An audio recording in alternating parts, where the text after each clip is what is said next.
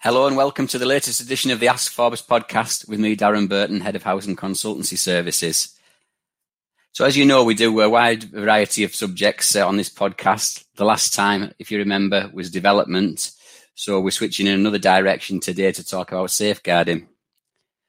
Now, safeguarding is a massive issue for housing and uh, the importance of, of getting things right in terms of identifying and preventing risk to individuals, families, and other members of the community has never been greater. Following on from lockdown, um, the issue of support, isolation, loneliness, increase in domestic abuse reporting and hate crime, and everything that goes with it has certainly spiked. The recent Savills survey, which was uh, rolled out at the Institute of Housing Conference back in early September, indicated that there's been a seventy-eight percent increase in support delivered by registered housing providers. And again, a lot of that will overlap and link to safeguarding cases. So for the purposes of today's session, we really need to see where the housing fit into the equation of keeping vulnerable people safe in our communities and our neighbourhoods. Where are the gaps? Where are the barriers? Where can we share best practice? How can we do things differently and make a difference to uh, to those around us, and also the risk from a compliance and a governance point of view um, if um, we were looking at serious case reviews, and who needs to be there, are the training issues that we need to look at, and just get a full perspective of where housing sits within this. So I'm delighted to welcome my colleague Kellie Bowers, who is the Head of Social Care and the Abuse Claims Team at Forbes Solicitors. Now, this will also give another dimension to us as well, because I know a lot of frontline housing practitioners will not be familiar with the insurance end of things if a claim has been brought against either housing or a local authority. So where do we go? So Kellie will be sharing that advice, expertise and knowledge uh, with us today. So welcome, Kellie. Morning, Darren. How are you? Good, thank you. Good. Uh, yeah, as Darren says, my name's Kellie Bowers. Um, I have been at Forbes for a very long time. Um, I uh, head up the uh, Social Services and Abuse Claims Team. Um, that title of, of our department, as Darren says, it, it doesn't sound as though it includes housing providers in it. But as Darren says, over the last, certainly, decade, safeguarding has become a, a big issue for housing providers. Uh, now, as a department and as a team, we deal with Um, usually largely claims relating to children's services um, and safeguarding failures, uh, adult care, uh, Human Rights Act, um, inquests, uh, Care Quality Commission investigations, health and safety executive investigations, as well as public and employer liability claims. Um, but it's interesting, Darren, that you were talking about the, the, the Saville uh, in, um inquiry, not not the Saville inquiry, but the Saville, the one you were talking about from the conference, talking about the increase in the amount of uh, support that housing providers are needed to give in relation to safeguarding. We found that very much in the work that we've done, um, because housing are a direct eye often on what is happening uh, in the home. And recently, as a consequence of COVID, that's become more prevalent because of the closure of um, welfare services, day services, uh, the inability of social workers to go out and see children in the home that are part of, um, that are under uh, children in need or, or care uh, proceedings. And housing providers feeding back that information has become absolutely essential. And under the Care Act, obviously, housing providers do have a responsibility for safeguarding around empowering people to being supported and encouraged to maintain their own decisions and to help maintain, um, stop housing breaking down and people becoming homeless, as well as the Homeless uh, Reduction Act, putting pressure on housing providers as well. Um, so we, what we try to do as a business and what we try to do across um, our departments is to f- feed back to housing providers the risks that we're seeing, Um, so that they can improve their services, so that they can make appropriate referrals to social care, um, and so that we can ensure better outcomes for people. So even though my department deals with claims, so things when uh, matters when things have gone wrong, one of our major drivers is to try and feed back that information to housing providers and to social care um, and local authorities to ensure that they're aware of what's gone wrong, how they can improve it, how they can improve their services. And Darren, that fits in very well with what you're doing with the Best Practice Partnership Network, I believe. Yeah, that's right. Um, I mean, that just links in nicely to what you were saying there, Kellie. I've just made made some notes here, and obviously the mantra that uh, does get passed around a lot about safeguarding, overriding everything, then mm. yes, but in terms of housing providers who don't traditionally have that sort of that social care, that almost clinical N H S-type background, if you like, um, yeah. there's often, often a lot of challenges in terms of the practicalities, the barriers, the need to challenge issues with information sharing and kind of, you know, Mm-hmm. escalating cases and thresholds. What advice would you have for housing providers who, who sort of encounter those? I think sometimes it, it can be confidence and training, but any tips from your experience that you could share with us there regarding how housing can, can work collaboratively with, with social care colleagues and overcome some of these barriers? Yeah, it can be very much a training issue, particularly around data protection. Um, I think people get very frightened by data protection because of the I C O, uh, the potential for fines, the the it's almost a fear that makes everybody clam up not and not say anything at all, to the detriment of the people that they're serving. And it's not intended to be um, that way. It's just that people fear what they're allowed to say and getting trouble for saying it. Um, from a training perspective, um, I would say that that is helped very much by creating those links with your local authority. We have a number of clients um, that we act for in the firm who have a real drive on that multi-agency working. They get to know the social care department, particularly the adult social care department, um, by and by getting those relationships going, they can go out on joint welfare visits. So there can be conversations around that information. And by doing those joint welfare visits, you're not as as Um, restricted in terms of what information you can share, because the social worker will have already been out with you. In terms of safeguarding and support, one of the things that we found on, on numerous occasions is when there is a joint meeting, for example, and let's say that person doesn't quite uh, reach the intervention level under the Care Act for the welfare support that comes from social care, but they, they do need support.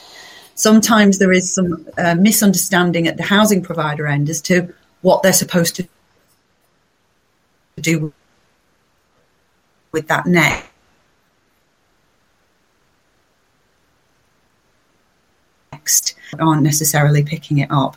So that joint working, that availability of provision, one of our clients has a big group, multi-agency uh, working group where there are things that they can direct people to, welfare services, day services, um, even um, gyms and um, high street support, as well as G P services. And it's about that collaborative working so that you can direct people. And it is all about the best outcomes. I think some local authority, uh, some social housing providers are really brilliant at this and have really got to grips with it. Although maybe smaller ones may not have the same demographic or the same risks in their area, but it doesn't mean that those things still aren't happening. And if we look at what's happened over COVID, you could have people in your um, houses who weren't particularly vulnerable before COVID. They had all the support network around them. But because of COVID, they've lost that support network. They've become vulnerable. They've become isolated. And it is the housing providers who will have eyes on that sort of thing, things that are, are deteriorating. And the importance of that referral network and knowing who to go to and having those relationships uh, is fundamentally important to providing people with the best outcomes, and also tenancy, um, sustaining tenancies and avoiding people dropping through the, through the gaps or losing their tenancy because they can't afford it or they become homeless or something happens in their life. So housing providers are absolutely fundamental to um, ensuring that people are provided with the right support and avoid becoming homeless. think one of the things to come out of, one of the positives, if you like, to come out of the COVID pandemic as the the, the quicker decision making, people having to work remotely and get things done. I think that's kind of helped move things along. You know, rather there hasn't been the ability to have um, a case conference, then another one, then some kind of sub meeting or whatever. So if someone is believed to be vulnerable and the evidence and the feedback is there, then um, provision is being made. So that's been a real positive. I think one of the challenges that, that I've certainly come across, and I think a number of housing practitioners would probably agree, is, you know, vulnerability is, is such a, a powerful word at the moment. It's mentioned in everything. But I think housing are encouraged to, uh, when they identify a vulnerability, to almost push up in terms of escalation. And social care colleagues may not see that particular case as hitting a threshold, and then there's always the issue with sort of resources and capacity and prioritising as well. So um, what's what's your take on that, Kellie? What advice can you offer, please? Well, I, I agree with you there. Um, I think that is, is is the age-old problem that um, housing, particularly welfare officers, are seeing vulnerabilities.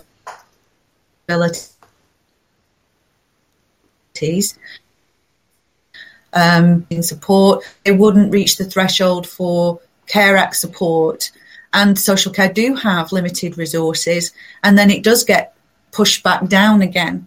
And this is what I was saying about um, one of our um, clients having this network where there's not just housing and social care involved with it, but there are G P surgeries or who may be able to provide support. There's day, day provision uh, within the, the council area and local um, local authority provision that's not strictly Um, social care, but provides that community support. Uh, and unfortunately, that does get pushed back down to housing providers because they're on the ground. In terms of COVID, I think it did provide challenges, particularly for going out and doing welfare supports and checking on people, um, because social care did have real significant resource issues, because obviously they've not only got people in housing provision, but they've got people in uh, care homes, Um, and they've got uh, obviously children, vulnerable children and foster care and residential care that they've got to deal with as well. Um, I think being able to do those video conferences has helped. And I know we as a business have done a lot of those. We've sort of become I T experts overnight. Um, Not me. But I think, but I think as well, uh, one of the um, potential problems with that is being actually able to go out and see whether people are vulnerable and are struggling. Um, and again, welfare officers are primed to be able to do that, even if it's at a distance, because they can see if somebody's um, struggling within their house. Even though they don't have to go in, they can have those conversations with somebody face-to-face at a dis- socially distant. But they've been fundamental to making sure that people don't fall through the gaps. Um, and safeguarding is a Um, a relatively new issue for housing providers. Um, the duties remain with the local authority, but it's absolutely essential that housing have those people on the ground who can see and make those referrals. And then I come back again to making sure that that, and our work on the best practice network about having those connections and phone, somebody you can ring at a local authority and explain your problem. Or you, a lot of local authorities have a direct referral service um, that you can ring, and that goes into a, a bank so that there's a quick response to it. Uh, emergency duty teams are out of hours, knowing who to call and who to speak to. Having that information within a housing provider's service is absolutely essential to getting things moving and getting things moving quickly, uh, and to avoid people uh, really struggling. Definitely, and I think those links to having a decision-maker contact in social care are invaluable. I was just going to ask you, Kellie, do you think there's still a, a bit of a need for some myth-busting in terms of if housing do get involved um, in a particular case where the resident, the customer, has a lot of um, social care involvement? Is there a perception that once they're involved, they're on, and particularly where complaints have been initially received, there's a potential for looking at escalation and eviction and that kind of route, and that sometimes puts people on the back foot when the reality is housing more and more now, and thankfully, as things have evolved, wants to work collaboratively to look at early intervention, to put support in place and really get to the root causes of the issue, rather than maybe in days gone by, it was a case of complaints and then next thing, you know, you find yourselves going down possession proceedings, and thankfully we've come a long way from that. But I think the myths still in some areas, not all I might add, do exist, and, and that can uh, uh, impact think... on, on the quality of the work. Oh, I think that's absolutely right. And I think that relates to social care as well. Um, you know, most people um, struggle with the intervention of social care to be provided. Some people really want it, but some people find that it's an intrusion in, in their life and they don't want it, even if it's to their benefit. And obviously, people who are in um, housing provider um, stock will tend to have cons- uh, won't tend to have consent issues, um, so they have um, the ability to make decisions around what they want in their own life. And I think instead of seeing it as a support and a help and to maintain their tenancy and to get better outcomes for themselves, they can see it as an intervention in their life that they don't want. Um, how you go about changing mindsets on that is a much bigger issue. Um, but working with tenants to provide that support and encouraging them to take advantage of it is absolutely um, something that housing providers should be doing. And obviously they have a responsibility, um, and there is the Housing Reduction Act, where signing up to that commitment to work together and to provide support and to avoid homelessness before it start, before it becomes a problem, rather than waiting for somebody to become homeless and go on list and try and find somewhere for them.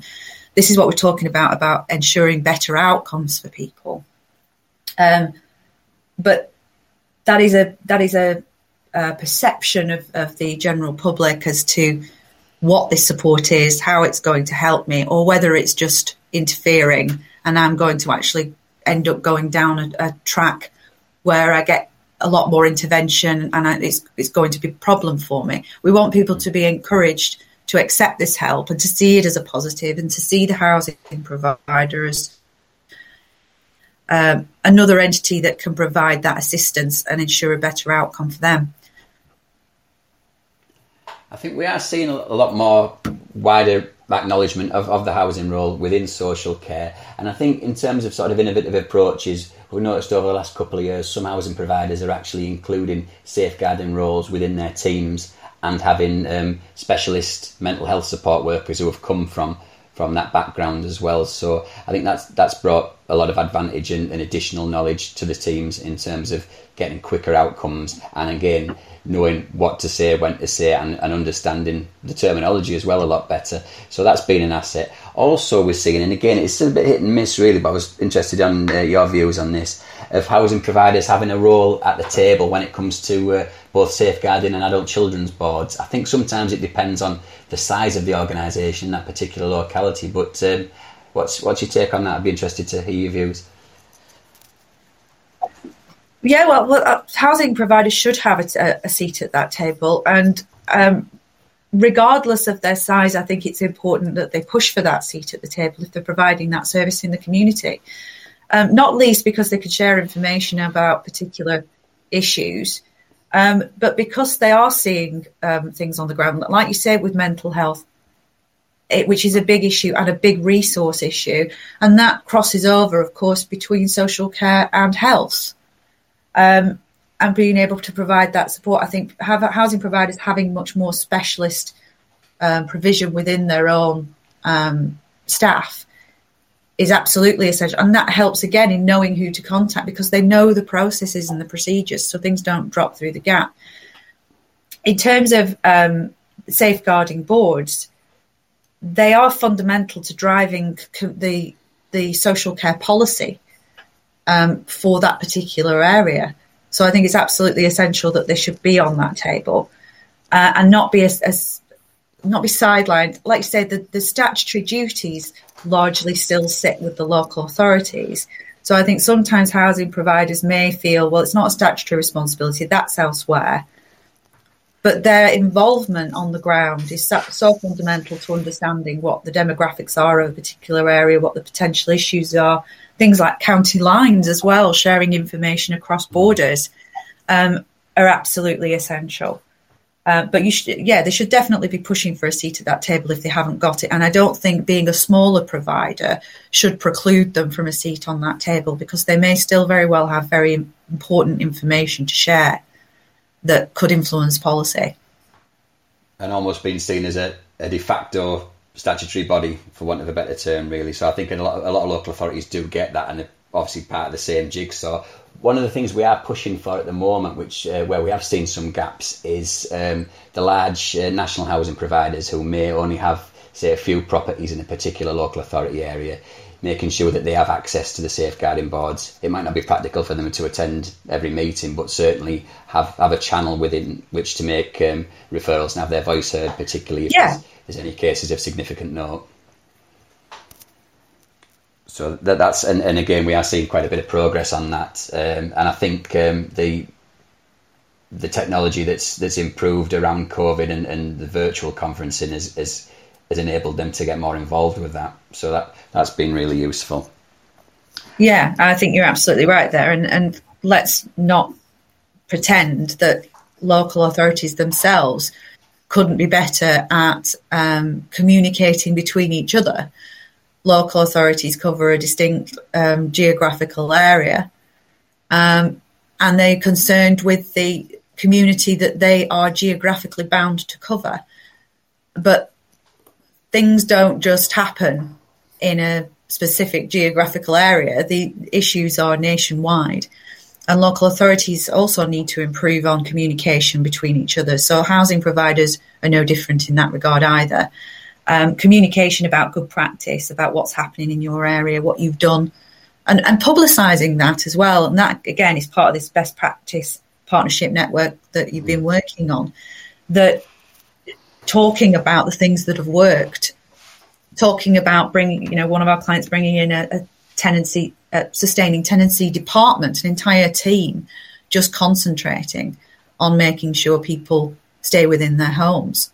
Um, and publicising that and telling other people about it and sharing that information is, is extremely helpful, and avoids me get um, me, avoids me getting claims off the back of things, whether it's via um, arguing that social services haven't done their job, or um, if a housing provider gets drawn into an inquest, for example, they want to be able to say that they've done everything they possibly could to ensure that that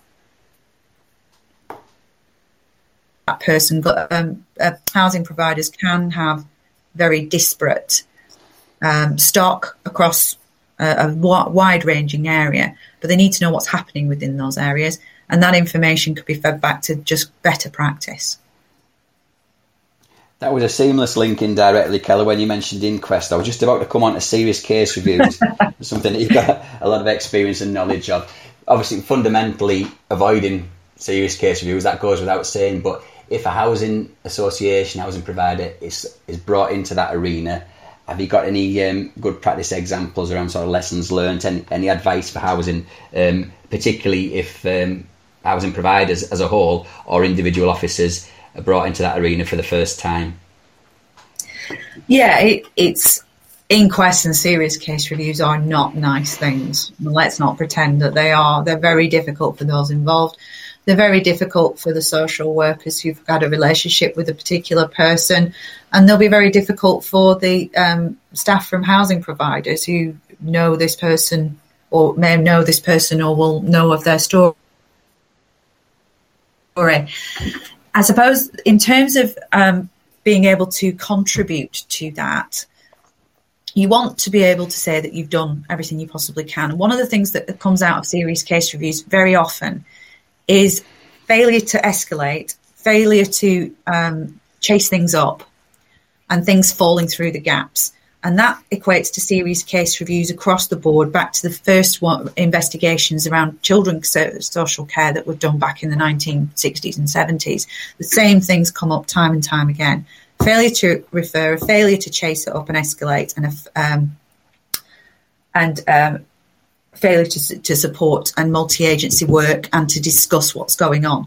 Lots of people may know individual things about a person, but the fact that it's not all being brought together is the issue. So they may have had several welfare visits, They may have had several social care visits. They may have had several health care visitors um, see them. But none of those have joined up, which has not led to a full picture. So in terms of practical work on the ground, I would say that you need to record everything very clearly about what you're doing. If you go out for a welfare visit with someone, for example, and you're told by social care that it's not going to reach the threshold, have a discussion about what happens next, because that's not just the end of it. This person is still vulnerable and in the community.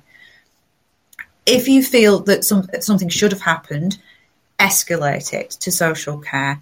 If you're not getting the answers you want, escalate it again. Multidisciplinary working both with social care and health can stop problems happening. If they do happen, you want to be able to say that you've done everything you possibly can to escalate those and to evidence it. And that's often the difficulty when you get to serious case review, that um, you'll, you require it. Some things can be have happened quite a long time ago. You need to be able to evidence what you've seen, what you've said, who you've talked to, uh, and show best practice. This, the process itself is not pleasant um, because you're talking about somebody who has, has died. Um, but in terms of feeding back from that process, it is all about escalating, referring things, escalating things. Um, and multidisciplinary working. Those are the fundamental things that have come out of every inquiry um, since, you know, before the Victoria Climbié investigations, for example. And it comes up time and time again. And that comes back to where we were talking about concerns around data protection and G D P R. That multidisciplinary working enables you to have those conversations without concerns. And then it, G D P R is concerned about people's personal information, but if you're working in that multidisciplinary environment, you're much more likely to be protected around what you're discussing and what you're talking about for the benefit of that person. And that information isn't going into the public domain, it's being worked on within a social care and housing structure. So the fear of, of doing something wrong is diminished, but the information is getting to the right places so things can be done. Great advice there. Thanks, Kellie. I think in terms of the, the emphasis on robust audit trails, we can't stress that highly enough. I think making sure that, you know, everything that's been done and attempted, even if sort of doors have been closed on that particular agency, the evidence, the amount of times that you've tried to, to flag things up in that particular situation. And also something what we've noticed as well over over recent years is um, the link up between internal departments as well. So in housing context, does the antisocial behaviour team link in with housing management team, who links in with the income team, who links in with the support team, and maybe the allocations team as well? And is that information flowing, and is it is it consistent? And does that organisation make sure that there's been no gaps in terms of actions? Has one has one team gone out and seen something? Have they reported it to the other teams? Is it all on a, a, a central uh, C R M model and um, and recorded appropriately? And I think those are the things we look at partnership working externally, but I think internally is uh, is just as important. I think you're absolutely right there, Darren. And that w- was one of the things that um, actually came out of one of the more recent reports around silo working within local authorities, um, specifically around children Uh, and grooming and, and the information that the local authority had as a, as a bigger entity. And the concern was around silo working because one department was doing one thing and didn't see necessarily see the relevance to the other department where that information would have helped to, to start intervening. So you're absolutely right. As I say, I often get cases at the end when things have already gone wrong, something bad has already happened, but we can't clearly state what you've done or defend your position if we don't have that audit trail to say what you saw, what you did, what your concerns were, how you escalated it, who you spoke to, why actions weren't taken, and if they weren't taken, what you did about it or what you thought you could do about it. And that's fundamental to being able to answer those questions after the event. Obviously, everybody involved in this area of work would like to prevent those problems from happening in the first place, but they do. That's just the nature of life. So we need to be able to see that in order to defend your position. Thanks, Kellie. I've just got one more question for you, which links onto that. Um, housing providers and, and other agencies for that matter are almost held to account by their individual policies, their safeguarding policies, and, and being compliant with that. Um, what recommendations could you give to uh, housing providers for making sure they have they have a robust and um, easily to interpret uh, safeguarding policy? Well, um, safeguarding policies are absolutely essential. You're right. Um, I think they have to be written. They have to be readily available to the people who are in your housing stock. So they have to be ri- written in um, easily interpretable language. Um, I think that most housing providers will have one. It may be that it's fairly standard. I would suggest that you have your safeguarding policies reviewed to make sure that they include information around referrals, and so that everybody within your practice understands their actual personal responsibilities, not just the safeguarding manager, for example, but everybody um, down to the guys who go out and, and uh, fix the um, pathways and, and the, the actual structure of the properties to say, see if they see anything and how they can refer it and how they can bring it back into the business if they think there's an issue. Um, so I would just try and make sure that your safeguarding policy is, all your staff are well trained on it, that it's easily accessible to your um, tenants, that you make sure that everybody understands that they have a responsibility if they see something to report it. And that's the most fundamental thing, because once it's within the business, Uh, the, the provider, and it's with the right person, somebody can do something about it. Well, that brings us to the end of today's podcast. I'd like to once again thank Kellie for uh, giving her time to speak to us today. It's been greatly appreciated. And to remind everyone that if you have any other ideas for subject areas for these podcasts, or you want to participate in them, or you know someone from another agency who might be interested in coming on board and, and telling their story, sharing some positive examples, highlighting best practice, and uh, talking about a subject that may not be too familiar with us, because again, it's all about learning. So we welcome that. You can contact me at the usual email address, darren.burton at Forbes solicitors, all one word, .co.uk. I'd also like to make you aware of a very interesting webinar that we've got uh, taking place on the seventeenth of November. That'll be ten o'clock till quarter to one.